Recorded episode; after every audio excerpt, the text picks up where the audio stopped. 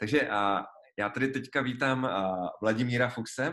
A Vladimír Fuchs je a, vlastně generální ředitel firmy Europe Assistance a asi jako velká část z nás jako nějakým způsobem používá jejich služby, když to jako v podstatě jako nevíme, ale pokud máme, dejme tomu, nějaké, a, nějaké prémiové bankovnictví nebo nějaké a nějaké jako asistenční služby k nějakému autu nebo dokonce jako od pojišťovny a tak dále, tak v podstatě oni to dneska nedělají tyhle ty banky a pojišťovny a automobilky a tak dále, ale najímají si na to firmy, jako je právě třeba Europe Assistance, takže vy si pak myslíte, že voláte někam do ČSOB nebo RST nebo a do BMW a tak dále, nebo kooperativy, ale ono vám to pak nakonec zvedne Europe Assistance. Takže tady ještě jednou vítám pana Fuxe. Dobrý den, také zdravím všechny a doufám, že se dobře slyšíme. Ano, ano. Tak a, o kolik a, vám letos poklesl obrat? Vy jste jako hodně přece na, na to cestování, takže jako kolik to bylo u vás? Tak ono, ještě, ještě je to poměrně velice těžké říci, protože my vždycky bilancujeme samozřejmě ten rok až, eh, až opravdu jako rok, ale eh, každopádně ty predikce se průběžně proměňovaly, protože my jsme spojeni, vy jste to řekl s testováním, ono to není takhle úplně doslova, protože zaplať pambu a naštěstí my jsme diverzifikováni a ono to má svoje výhody i nevýhody. A jedna teda z těch výhod samozřejmě je, že nás zasáhla krize covidová, Eh, už na začátku března a eh, tím nám odmazala poměrnou část zimní sezony vlastně, která naštěstí se ale třeba z 60-70% stihla odehrát.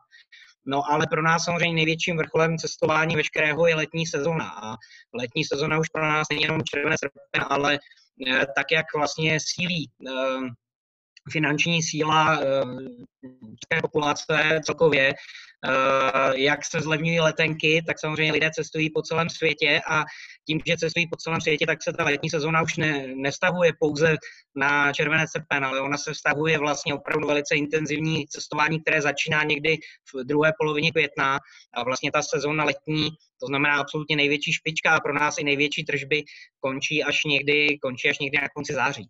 Takže my budeme teprve bilancovat, ale už teď víme, že, eh, že to cestování že spadlo, určitě víme v operativní činnosti, protože my už všechny asistenční zásahy pro naše zákazníky teď v létě vlastně udělali nebo nám dobíhají vlastně poslední dny letní sezóny, už vidíme, jak jdou množství, eh, množství zásahů dolů, eh, tak nám spadlo vlastně v letních měsících někdy na 26% té běžné cestovní sezóny, tak jak ji vnímáme, že byla v roce 2018-2019.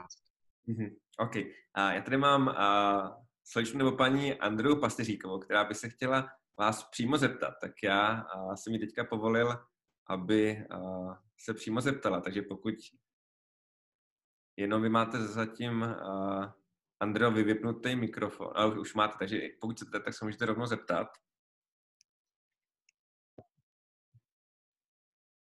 Andreo? Andrea se teď jako přihlásila o slovo, ale teďka nemluví. OK, tak abych ji potom když tak poprosil, aby když tak přímo rovnou a to napsala do těch Q&A a já ji teda zase a, stiším. OK, takže a, pojďme dál. To znamená, že ta poptávka potom, a, po tý, nebo tak, když, když byste srovnal tu poptávku po té asistenci v zahraničí, a meziročně, řekněme, za to léto, řekněme, můžeme si vzít nějaký třeba ten druhý kvartál, o kolik to je jako procent? No tak celkově, tak v podstatě já ten druhý kvartál já jsem uvedl, protože uh, pro nás vlastně není podstatný tak ten druhý kvartál, ale opravdu je to to letní období, to znamená za jenom období květen a srpen, eh, případně teda teď už září, protože my ho sledujeme samozřejmě denní doběhy, tak jak říkám, tak vlastně tam máme pokles o 75%. Naštěstí toto je ta provozní činnost, kterou já dokážu zmapovat, ty příjmy nám ještě samozřejmě dobíhají a v těch příjmech my víme, že zůstaneme na nějakých třeba 40% v oblasti cestování, ale je to proto, protože máme spoustu dlouhodobých kontraktů a právě e, zajišťujeme služby vlastně pro 14 pojišťoven na českém a slovenském trhu, kde, kde jsou i klasicky dlouhodobé cestovní pojistky na kartách, s kterými máme určitou část příjmů právě na tu nepřetržitou asistenční činnost a 24-hodinovou službu lékařů Eh, možná já pro přiblížení, protože se to moc nezví, tak, eh, tak bych uvedl asi, co asistenční společnost znamená. My jsme call centrum, na kterém je zhruba 250 uh, eh, pracovníků, kteří se střídají v nepřetržitém provozu 24-7 a vlastně odbavujeme nějakých milion hovorů příchozích i odchozích za rok. A máme na asistenčním call centru, tady to není jenom ten běžný operátor, tak jak, jak možná, nebo jak je znám širší populace, ale opravdu tady jsou i specialisté, to znamená právníci na telefonu, lékaři, kteří opravdu jsou přímo zde v Europe Assistance, protože já jsem nyní jsem v naší pražské centrále a jsou tam technici, ale například i na telefonu a spolu dalších odborníků, se kterými pomáháme vlastně řešit jakékoliv opravdu potíže si můžete představit, ať už při cestování vozem nebo při cestování do určitých zemí. Hmm. Uh, možná k tomu ještě doplním jenom k, té, k tomu obrázku o té sezóně, takže nám nejenom, že spadlo množství, ale samozřejmě to, co se projevilo, je i ta struktura zásahu. Takže uh, my jsme byli vždycky pišní na to, viděli jsme, jak lidé cestovali nejenom v čase, o kterém jsem hovořil, ale každý rok my odbavujeme pouze pro české klienty asistenční zásahy, to znamená velmi často lékařskou pomoc ve 152 zemích světa. To je minimum. Třeba v roce 2019 jsme měli 156, 156 eh, zemí a uh, zkrátka nad 150 zemí téměř teď každý v těch posledních čtyři letech jsme zasahovali. Takže takovýhle rozsah cestování českých klientů a všude v těchto zemích jim pomáháme a samozřejmě letos nás nejvíce zasáhlo a ještě zasáhne právě, že lidé necestují do těch exotických destinací. To znamená, že samozřejmě daleko konzervativnější scénáře v tom cestování a Eh, a spíše to cestování vozidlem, takže my řešíme daleko více poruch a nehod z titulu automobilové asistence vlastně, ať už nejvíce v těch sousedních zemích všech, ale samozřejmě tam je to typické Chorvatsko, eh, které často vidíme v médiích. Mm-hmm, OK. Nicméně, jak, jak jste teda říkal, že ten pokles těch zásahů byl meziročně nějakých 75%, tak odpovídá? Ano, ale on to nebude ročně, ano, protože my předpokládáme, teď jsou to vlastně slabší měsíce, my, něco se nám určitě vrací nějaké objemy, takže to jsou samozřejmě předpoklady, ale ano, skutečně ve velkých desítkách procent tam je, tam je pokles činnosti a já jsem jinak uvedl, že máme zhruba 250 pracovníků, eh, což je opravdu, to jsou ty eh, FTI, eh, to je zhruba 200 a určitě více jak 50 se věnuje vlastně přímo té, té lékařské asistenci jako takové pro cestovní pojištění vlastně. Takže pro nás tady nastal i problém, že vlastně tito pracovníci neměli to vytížení, co vždy. A skutečně tak pro nás nastaly horké chvilky v březnu, dubnu, květnu, eh, když jsme čelili tomu, že máme perfektní tým, je vlastně určitě lékařský nejvíc odborný tým tady v České republice, eh, ale bod B a nevíme, jestli nám přijde léto nebo nepřijde, eh, takže vlastně my si nemůžeme dovolit nějaké, nějaké opravdu velmi striktní scénáře a tím se bavit, protože dlouho nebylo jasné, jak to léto bude vypadat.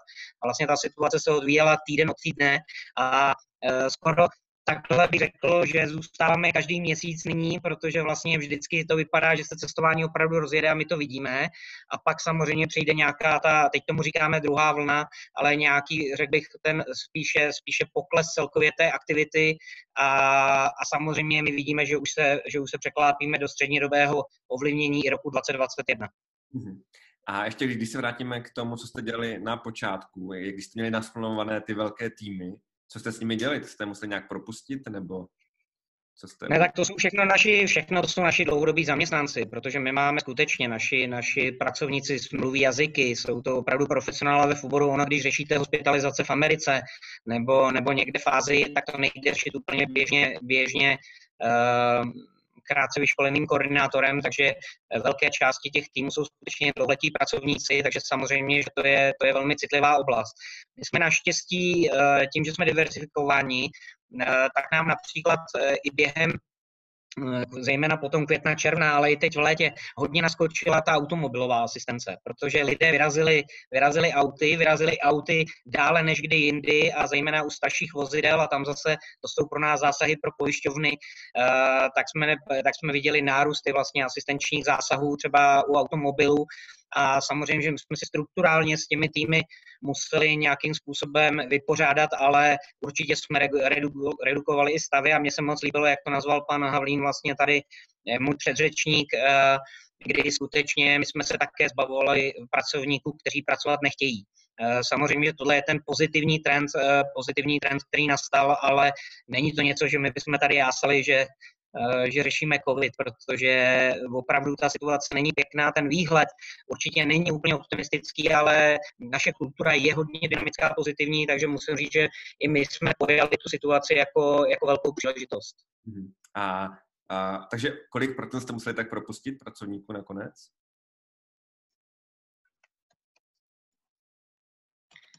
Uh, to, že ale tvrdit, že u nás eh, se to týkalo zhruba, zhruba deseti pozic, ta situace přímo spojená s covidem, ale proč si to nedovoluji říci, protože my procházíme poměrně velkou a výraznou transformací, na kterou jsem opravdu hodně pišný a to je úsilí za poslední čtyři roky, díky kterým jsme si vybudovali poměrně silné konkurenční výhody, kdy my jsme digitalizovali plno procesů a vlastně jako jediní dneska nabízíme i plně digitální samoobsluhu vlastně pro zákazníky pojišťoven leasingových společností, eh, kteří si mohou přivolat vlastně odtah plně digitálně bez zásahu vlastně koordinátora například. A, a my jsme jenom ve vztahu právě v těch technických asistencích, což je asistence domácnosti, kde voláme řemeslníka do domácnosti, kde je třeba prouchaný spotřebič, anebo právě k autoasistenci tak my jsme vlastně plně digitalizovali už nějakých třeba 300 tisíc hovorů ročně. Takže z tohoto důvodu my i poměrně jsme měnili, eh, beru ten stav vlastně personální uh, už během roku 2019 a přestože náš biznis roste a, to, a v asistenci jsme se těšili z toho, že jsme trendy odvětví a a měli jsme, měli jsme za sebou třeba 10 velmi dobrých let, eh, si myslím, růstových, eh, ať už to je způsobeno naší inovací, nebo opravdu tím, že zkrátka populace tíhla k tomu více využívat služby a, eh, a mít zajištěné zkrátka ty služby více profesionály než nějakou své pomocí, tak tak vlastně my jsme dokázali teď snižovat počty, vlastně počty zaměstnanců i tím vlivem vlastně, já tomu říkám, digitální transformace. Proto je velmi těžké určit, co je ten vliv covidu. Určitě covid nás také akceleroval v některých oblastech, kde jsme možná nebyli tak tak rázní v některých krocích a určitě COVID způsobil to, že jsme někde byli rychlejší, než jsme chtěli být. Velmi těžce se přiřazují ty pracovní pozice eh, jenom covidu, ale určitě eh, my budeme uvolňovat pracovníky, uvolňovali jsme pracovníky, myslíme si ale, že, že se nám to daří, žádná sociální teď nevím, sociální skoky tady ve firmě určitě ne, ne, neděláme a jsem, jsem opravdu moc pišný teda na to, jak to zvládáme. Myslím si, že to je neuvěřitelná teda zkušenost pro management, ale to nic, to nic nemění na tom, že zejména ta predikce toho vývoje, jak COVID ovlivní naše podnikání, je velice náročná. Hmm, okay. A kdybyste třeba uh, řekl, že, nebo předpokládejme, že vlastně jako objem těch hovorů nebo objem těch, těch případů bude stále stejný, no, aby se nám to dobře počítalo. Jo. A řekněme, kdybyste vzal jako období minus dva roky a plus dva roky, tak ta digitalizace by vám ušetřila tak kolik procent pracovní síly? Když řekněme jako hypotetický příklad, že je stále stejně mm-hmm. případů, což jako není, ale tak jako aby Mm-hmm. Já si myslím, že řádově to bude, že to nebude více jak 20%. Jo, ale není to, ale možná, že ta změna, jakoby ta struktura té pracovní síly uh, je výraznější. To znamená, když se dívám jenom takhle, jak jste to nazval, kdybych řekl počet, tak já bych řekl 20% pracovníků, ale ona se nám samozřejmě velmi výrazně mění struktura těch pracovníků, kdy my vlastně zejména vlastně méně využíváme ty, eh, ty koordinátory, kteří nemají třeba jazyky, nemají vzdělání a jenom opravdu byli o toho, že by nám pomohli řešit špičky, špičky, které provozní špičky v asistenci jsou velmi běžné, můžou být vyvolány počasím nebo nebo nějakými trendy.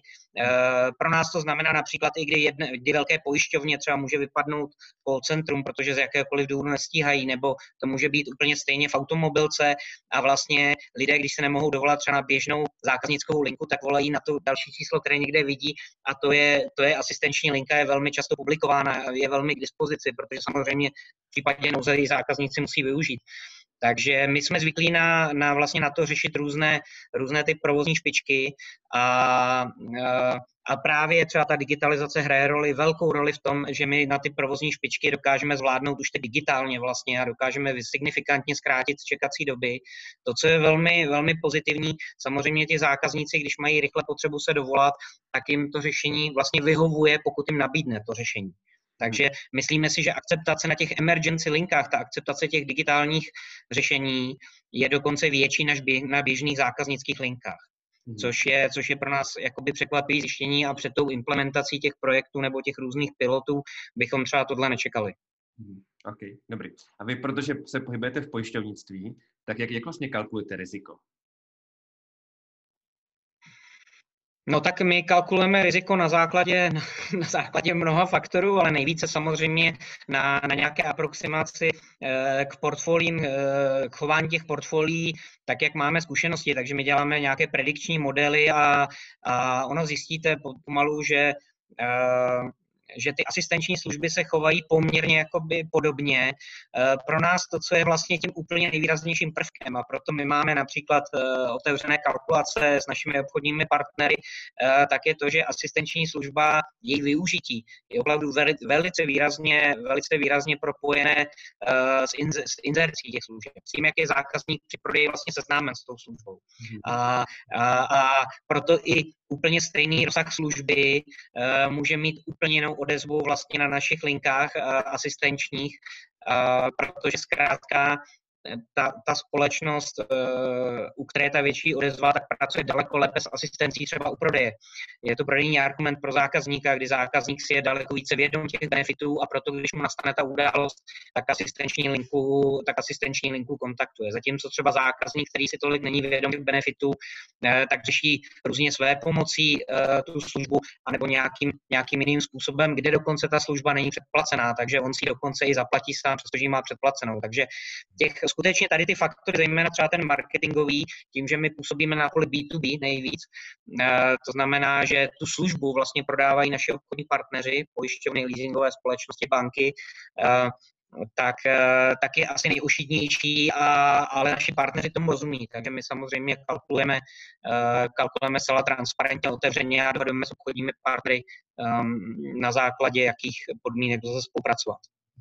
A vy, protože uh, řekněme, že od vás si může ten partner dokupit buď to jako za nějakou fixní cenu, že ano, anebo za každý případ zvlášť. Je to tak? Ano, například jsou různé kalkulační modely a zde my plně vycházíme vstříc eh, obchodním partnerům. To znamená, eh, třeba malým pojišťovnám může vyhovovat, protože nemají třeba větší administrativní týmy, že kompletně outsourcují to riziko vlastně na asistenční společnost, která je expertem na kalkulaci toho rizika a, a, a řízení toho rizika.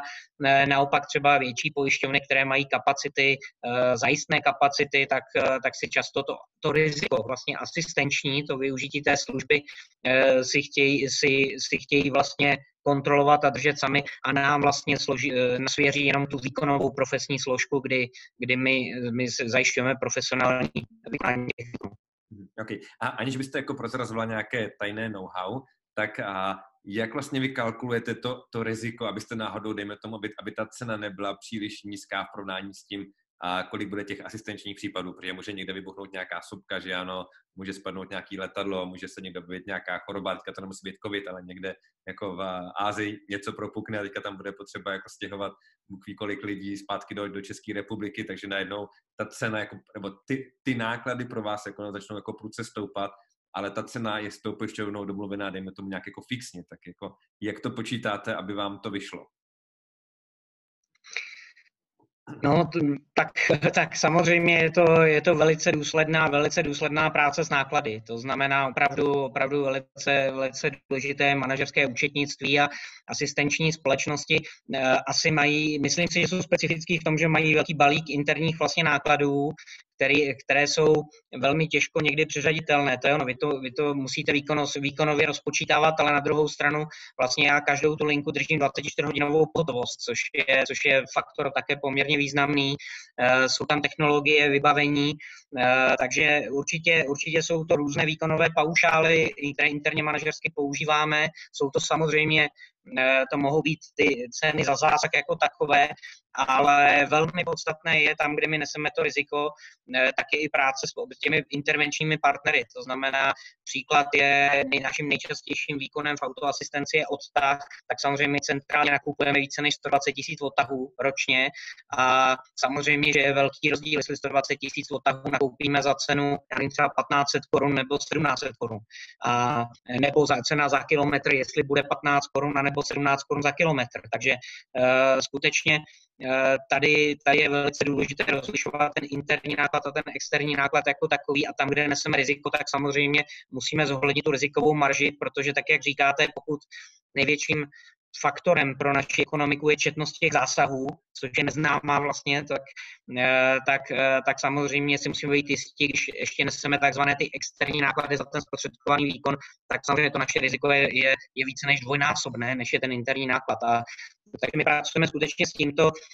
Myslím si, že to není nic jako ani Není to nic jakoby tajného na té, na té metodice, protože ono tam nejde vymyslet moc věcí, ale je to důsledná kontrola nákladů, aby zkrátka jste zůstali konkurenceschopní a případně, a to je to nejpodstatnější, protože my určitě jsem si jistá, vidím to vždy, eh, jsem velice úzce samozřejmě sleduji veškeré i velká výběrová řízení, která máme, tak, eh, tak my nepatříme rozhodně k nejlevnějším společnostem na trhu, ale v tu chvíli si musíte být jist, co nabízíte a, a musíte umět opravdu zdůvodnit a prodat tu kvalitu, ale my výhoda je, že skutečně asistence je pomoc nouzi, a to je emočně pro zákazníky, to, to je emočně klíčový moment. A zkrátka pro zákazníka, jestli mimo jménem pojišťovny nebo jménem automobilky dokážeme vlastně pomoci opravdu v době, kdy on potřebuje, tak může skutečně ovlivnit ten vztah ke značce na dlouhá léta.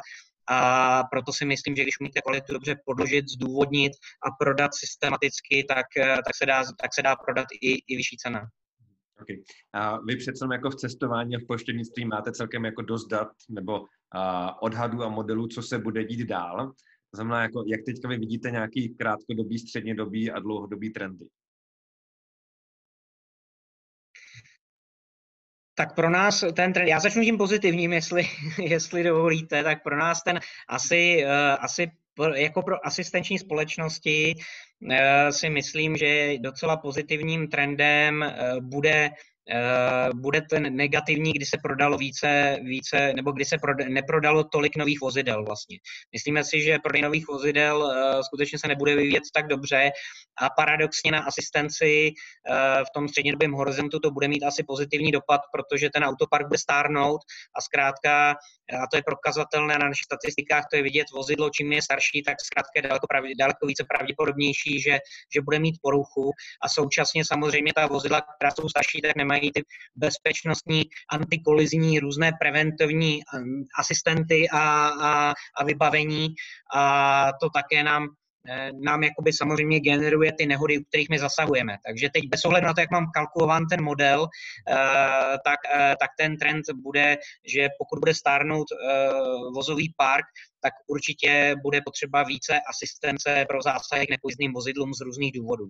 To je asi ten trend pozitivní pro asistence, nicméně samozřejmě to říkám jako trochu paradox, protože zkrátka, když se tady neprodá každý rok, když se třeba neprodá 20% nových vozidel, tak samozřejmě ta, ta ekonomická situace bude špatná a určitě i v tom řetězci těch dalších firm se to bude postupně v dlouhodobém horizontu pro, projevovat a, a ta situace nebude dobrá. Mhm. Eh, to, co, to, co, to, co, to, co, vás, eh, to, co byla ta přímá otázka, eh, tak, tak byla oblast cestování. Tak v oblasti cestování my jsme si hm, jakoby poměrně jistí, že i oblast cestování nicméně slyšíme, že my tady Teďka to nějak trošičku vypadlo, takže Jo, tak já se omlouvám, to bylo tady, eh, tady u mě naskočil spořič. Eh, každopádně eh, to co, to, co je podstatné, tak cestování, my si myslíme, že samozřejmě cestování po Evropě autem zůstane poměrně výrazné oproti rokům 18-19 a nevyrovná ten drop, který my máme vlastně v leteckých těch vzdálených destinací, to, co jsou ty Ameriky, Austrálie, a, a, a jiné, jiné des, Asie a jiné destinace, e, ta Evropa nebude určitě tak silná, aby to vyrovnala. Na druhou stranu pro nás třeba zase jako pro asistenci, když lidé cestují po Evropě, tak e, pro nás ten trend je, že jedna z častých, neho, z častých věcí může být samozřejmě dopravní nehoda, což, což je negativní téma, eh, ale nehoda je velmi často stejně tak jako pobyt v Alpách například jsou spojeny daleko více s hospitalizací než třeba pobyt u moře. Pobyt u moře nebo v těch přímořských destinacích je velmi často spojen ano, a teď řeknu ne covidově, ale s respiračními onemocněními, z různých klimatizací a, a dalších věcí. Jsou tam samozřejmě ty střevní potíže, a, a, které souvisí se změnou podnebí, které je jiné než tady v České České republice a Eh, takže nám ubydou ty jednodušší zásahy, ale naopak přibydou ty složitější a samozřejmě, že čím složitější zásah, my tam dokážeme poskytnout sofistikovanější službu a, a my tu službu většinou máme jakoby naceněnou. Takže ano, ten kalkulační model nemusí odpovídat, ale samozřejmě pokud nesedí kalkulační model s těmi výkony, tak my jsme schopni a i ty pojišťovny, banky samozřejmě nechtějí mít dlouhodobě nespravedlivou cenu. Oni samozřejmě chtějí mít zcela korektní cenu a chtějí, aby jsme se soustředili na poskytnutí té špičkové péče. A z tohohle toho pohledu my očekáváme, že budou teda přibývat vlastně složitější zásahy, tady po Evropě. To množství zásahů nebude zdaleka takové, jako jsme byli zvyklí v roce 2019, ale předpokládáme, že, že jakoby nějaký normálnější provoz, teda nejdříve bude někdy zima 2022 vlastně pro nás. Nečekáme, že leto 2021, i když přijdou vakcíny, ne, tak léto 2021 rozhodně nebude takovým létem, jako bylo léto 2019. A myslím tím samozřejmě celou sezónu teď, jenom zjednodušeně. To znamená, až na počátku roku 2022 bude nějaké jako oživení, řekněme. Jo, jo. Já ten počátek roku, já tím, to je pro nás, to je takový vlastně ta špička od ledna zhruba do konce března, kdy probíhá vlastně zimní sezóna, lyžování a, a, a jsou tam ale také ty, ty exotické destinace, takže uvidíme, jak bude vypadat ekonomická situace v České republice, protože určitě my očekáváme, že bude nějaký pokles ekonomiky, ale na druhou stranu určitě lidé budou cestovat a a myslíme si, že to bude taková sezona, která bude připomínat, jako první sezona pro nás, která bude připomínat větší normálnost. Tím nechci samozřejmě nikoho z účastníků tady strašit, ale je to spíše linknuto i tahle naše výměna na ekonomiku Europasistán tady, takže e, já bych se rád plet, ale my víceméně počítáme s tímto výhledem a myslím si, že to je, že to je jako poměrně, poměrně odborně dobře zvládnuté stanovisko, protože ho samozřejmě denně diskutujeme s našimi obchodními partnery, s cestovními kancelářemi, s našimi zahraničními partnery a, a myslím si tedy, že, že, že, že tam určitá pravděpodobnost je. A ještě máte data ohledně toho, jak se právě ta auta jako různě porouchávají. A jako kdybyste mohla říct, v jakých, dejme tomu, letech, jako kolik, kolikátý rok od výroby jsou nějaké ty jako výrazné zlomy, abychom věděli, kdy máme to auto prodat. Dostatečně rychle. Jo, jo.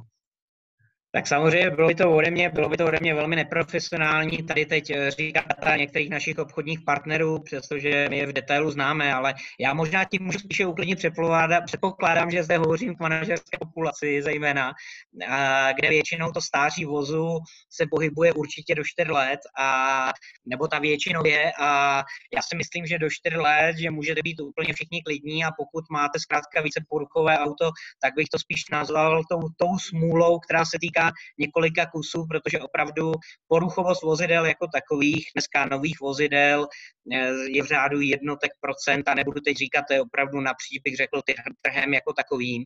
A to znamená, že když se vám porouchají tři auta ze sta, tak, eh, tak zkrátka se to stane a, a jsou tam velice, velice různé důvody.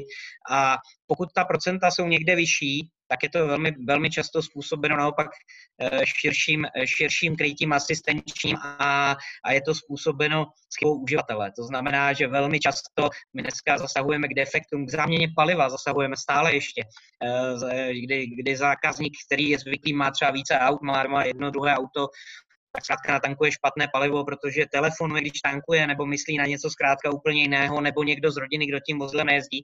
Takže jsou tam i takovéto věci, ke kterým zasahujeme, a, ale spíš bych chtěl uklidnit a samozřejmě já vám neřeknu tady teď poruchovou statistiku jednotlivých zákazníků, nikdy bych to neudělal a vůbec mi to nepřísluší, ale chci vás uklidnit, to znamená do 4 let úplně v pohodě a já si myslím, že i potom ta pravděpodobnost je spíše, spíše vázaná smůlou zkrátka jste vybrali, jste vybrali špatný kus, ale určitě se tady nemluví o velkých procentech a o tom, že pětiletá auta jsou špatná. Velmi často je tam samozřejmě vaše udržba vozu a velmi často vaše ježdění a velmi často samozřejmě i množství ježdění, za což nemůžete mít auto k tomu, abyste jezdili. Takže eh, kolik, když nejezdíte kilometr, 5000 km ročně je něco jiného, než když nejezdíte 30 000 km a tržbě velmi záleží. OK. A zeptám se, řekněme, tak jako kulantně, 8 let staré auto, už je to na prodej, nebo a ještě by se s ním dalo jít? Takže mě chcete vytáhnout, nevím, jestli vy jezdíte 8 let starým autem, no, ale... Tak, tak jako říkám, 4, 4 roky, ok, tak to je ještě v pohodě, 8 let, jestli už, že hele, toho se musíme zbavit, uh, nebo to bude lepší? Nebo... Já, já si myslím, možná to bych spíš dal k tomu doporučení, pokud skutečně, pokud, eh, pokud máte tu možnost, tak dneska 8 let staré auto já bych určitě měnil, ale právě třeba z důvodu té bezpečnosti, protože dneska jsou skutečně k dispozici, i když si nekoupíte třeba úplně nové auto, tak zkrátka každým rokem dnes ty vozy skutečně nabízí, eh, nabízí vynikající preventivní, tu aktivní ochranu jako takovou a já si myslím, no, i tu pasivní bezpečnost jako takovou a myslím si, že tohle je, je velmi důležitá věc a, a to bych doporučil asi zejména. To znamená, nečekal bych, ale neřešil bych teď to, já jsem odborník na zůstatkovou cenu vozidla, uh, určitě tam hraje velkou roli ty kilometry najeté a ten způsob zacházení vlastně s vozidlem. My to vidíme, možná to, možná tohle vám také mohu říct jako tedy zkušenost vozidel, pokud vás takto zajímá, uh, tak samozřejmě my to vidíme třeba u leasingových společností, u operativního leasingu, kde my jsme jedna z dominantních společností vlastně pro poskytování služeb operativnímu leasingu. A samozřejmě, že ta vozidla operativní leasingu většinou nejezdí více kilometrů než běžný retailový zákazník, ale i tam hraje roli určitě to, že běžný retailový zákazník to vozidlo vlastní. A e, proto my třeba v operativním leasingu máme skutečně řádově vyšší využití asistence, ať už z důvodu nehod nebo, nebo poruch. A nedovoluji si teď rychle tady tvrdit, čím vším to je způsobeno, ale, ale určitě tedy, uh, určitě tedy pokud jezdíte hodně kilometrů, tak je dobrý, tak je dobrý si využít třeba operativní leasing, protože tam to vozidlo přece jenom je hodně často obměňováno a, a přece jenom to riziko uh, to riziko jezdit hodně kilometrů starým vozidlem, uh, to není úplně ideální pro vás jako uživatele. Hmm, ok, dobrý. Tak a jenom ještě poslední otázka. Jste zmiňoval to, že vy jste schopni si, dejme tomu, redefinovat ty podmínky, to znamená i ceny s těmi vašimi partnery, bankami, pojišťovnami a tak dále, protože oni nechtějí, dejme tomu, byste byli jako a, tak jako ztrátový. Jak často, dejme tomu, nebo jako, a, když se to stane, řekněme, že někde nadůste strašně ten počet těch případů, tak a jak často jste schopni vyvolat takovýhle jako jednání s těmi partnery a jak to probíhá? Uh, tak je to, je to, je to samozřejmě, je to velmi, opravdu je to velmi individuální partner od partnera, protože ten nákupní proces je, je různý, ale uh, asi to nejdůležitější je, uh, tam, kde to říkáte vy, že tam je ta četnost událostí, tak já skoro bych řekl, že je to nejjednodušší protože to je opravdu věc, která nejde vůbec žádným případem popřít. Je to, je to poměrně jakoby zásadní věc většinou v, tom, v té finanční stabilitě toho kontraktu a e, myslím si, že tam je to skutečně nejjednodušší. Jo, to znamená, tam buď zkrátka uspějete, anebo samozřejmě tam stojíte před tím, že ten kontrakt musíte vypovědět většinou nějakým způsobem, protože to finanční riziko v té spolupráci je opravdu velké. A, e, a jestli samozřejmě ho vypovíte, jestli skončíte výpovědí a ten zákazník, ten obchodní partner to nerozumí, tak stejně ale pracujete vlastně s někým, kdo úplně vlastně není obchodním partnerem, protože většinou skutečně, pokud je tam ta frekvence, ta četnost těch pojistných událostí taková, tak, eh, eh, tak není zkrátka zbytí. To my můžeme nést riziko velkých, velkých třeba flotil nebo, nebo cestovních kanceláří jako takových. To není naše specializace, naše specializace je skutečně služba. Takže tam si myslím, že tam to je jednoduché, to vyjednávání, protože je to skoro jasné. Neříkám, že to vždy končí dobře a úspěchem. Eh, tam, kde to je daleko těžší, a také to tady můj předřečník říkal, Eh, tak vemte si, jak se vyvíjely personální náklady za poslední tři roky. Teď jsem teď, že my tady máme odborníky z jazyky, měli jsme velkou většinu pracovníků v třísměrném provozu a, a, do toho vám vlastně jde inflace pracovní síly, což je úplně nejdominantnější náklad vlastně eh, té asistenční centrály jako takový. Eh, no a rostou vám ty interní náklady. A tam bych řekl, že se vyjednává opravdu špatně, protože ty personální náklady rostou všemu a vy jdete vyjednávat do společnosti, eh, který taky rostou ty náklady a taky se s tím musí vyrovnat samozřejmě. Jo, a taky nechtějí zdražovat svoje produkty. Takže to bych řekl, že bylo to nejtěžší a to bylo velmi dominantní, velký problém pro nás, protože plno těch kontraktů dlouhodobě zafixovaných a kolikrát ty kontrakty my skutečně máme tak nastavené, že dokonce pracujeme s tou četností událostí, jako s dynamickým faktorem. Znamená, že ta cena, samozřejmě my třeba nesem ten daný rok to riziko, ale pak se třeba automaticky ta cena uh, upravuje. A ale upravit, upravit ty interní takzvané náklady, jo, to je, to samozřejmě vám každý si myslí, že vy neřídíte dobře a myslím si, že my třeba tím růstem jsme byli jako postiženi asi, asi strukturálně nejvíce, daleko více než, než někteří z našich obchodních partnerů, protože ten třísměnný provoz samozřejmě nedělá, nedělá jednoduchou pozici na trhu práce, kde nejsou pracovníci. Hmm. Takže tady bych řekl, že tohle byl velký úkol a tam máme opět, to jsou opravdu rozdílné strategie a tohle bylo těžké a neuspěli jsme zdaleka všude, to řeknu rovnou. A Věřím právě, že COVID nám teď pomůže, protože ty náklady neporostou tak rychle, tak agresivně, ty personální náklady, přestože, jak jsem řekl, my nebudeme určitě COVID slavit tady ve firmě. Jo, to je, přestože tam bylo plno pozitivních impulzů a, a nastartovalo nás to v obchodních liních, které jsme předtím nedělali, tak tak tohle je asi ten, ten, ten faktor, který bych řekl cenovým vyjednávání. A v kolika procentech případů jste jako tam uspěli a v kolika procentech ne při tom redefinování té ceny? Uh, to se asi, asi, se to, asi se to nedá říct, nebylo by to fair v procentech, ale uh, řeknu, u nás jenom ty kontrakty jsou tak velké, že když opravdu třeba jenom zvedneme o inflaci, uh, tak opravdu řádově, řádově my posuneme o milion, vlastně o miliony třeba ty kontrakty jako náhod cenově, takže to jsou skutečně velmi významný posuny, když se nám daří třeba je držet s inflací. Bohužel samozřejmě ty služby jsou tady nakupovány, takže inflační doložky samozřejmě v kontraktech nejsou, protože my se nepohybujeme jakoby na, na trhu, teď beru prodávajícího tady. Jo, ten, bo nepohybovali jsme se ani, přestože máme plno konkurenčních výhod, tak, tak tady taháme za kratší konec, protože my prodáváme hodně často korporacím a ty naopak velmi zprofesionalizovali ten svůj, proces, ten svůj nákupní proces a, a kolikrát tu službu nakupují skutečně přes profesionální nákupší, kde, kde asi si dokážete představit, že eh, že není úplně jednoduchý vyjednat si do kontraktu například inflační doložky a nějaké další věci. Mm, OK. A, a to, byli jste třeba i ochotní se s nějakým klientem rozloučit, protože vám to už jako nedávalo finančně smysl? Ano, byli, byli. Jo, jo. OK, super. Tak jo, pane Foxy, já vám uh, moc krát děkuji.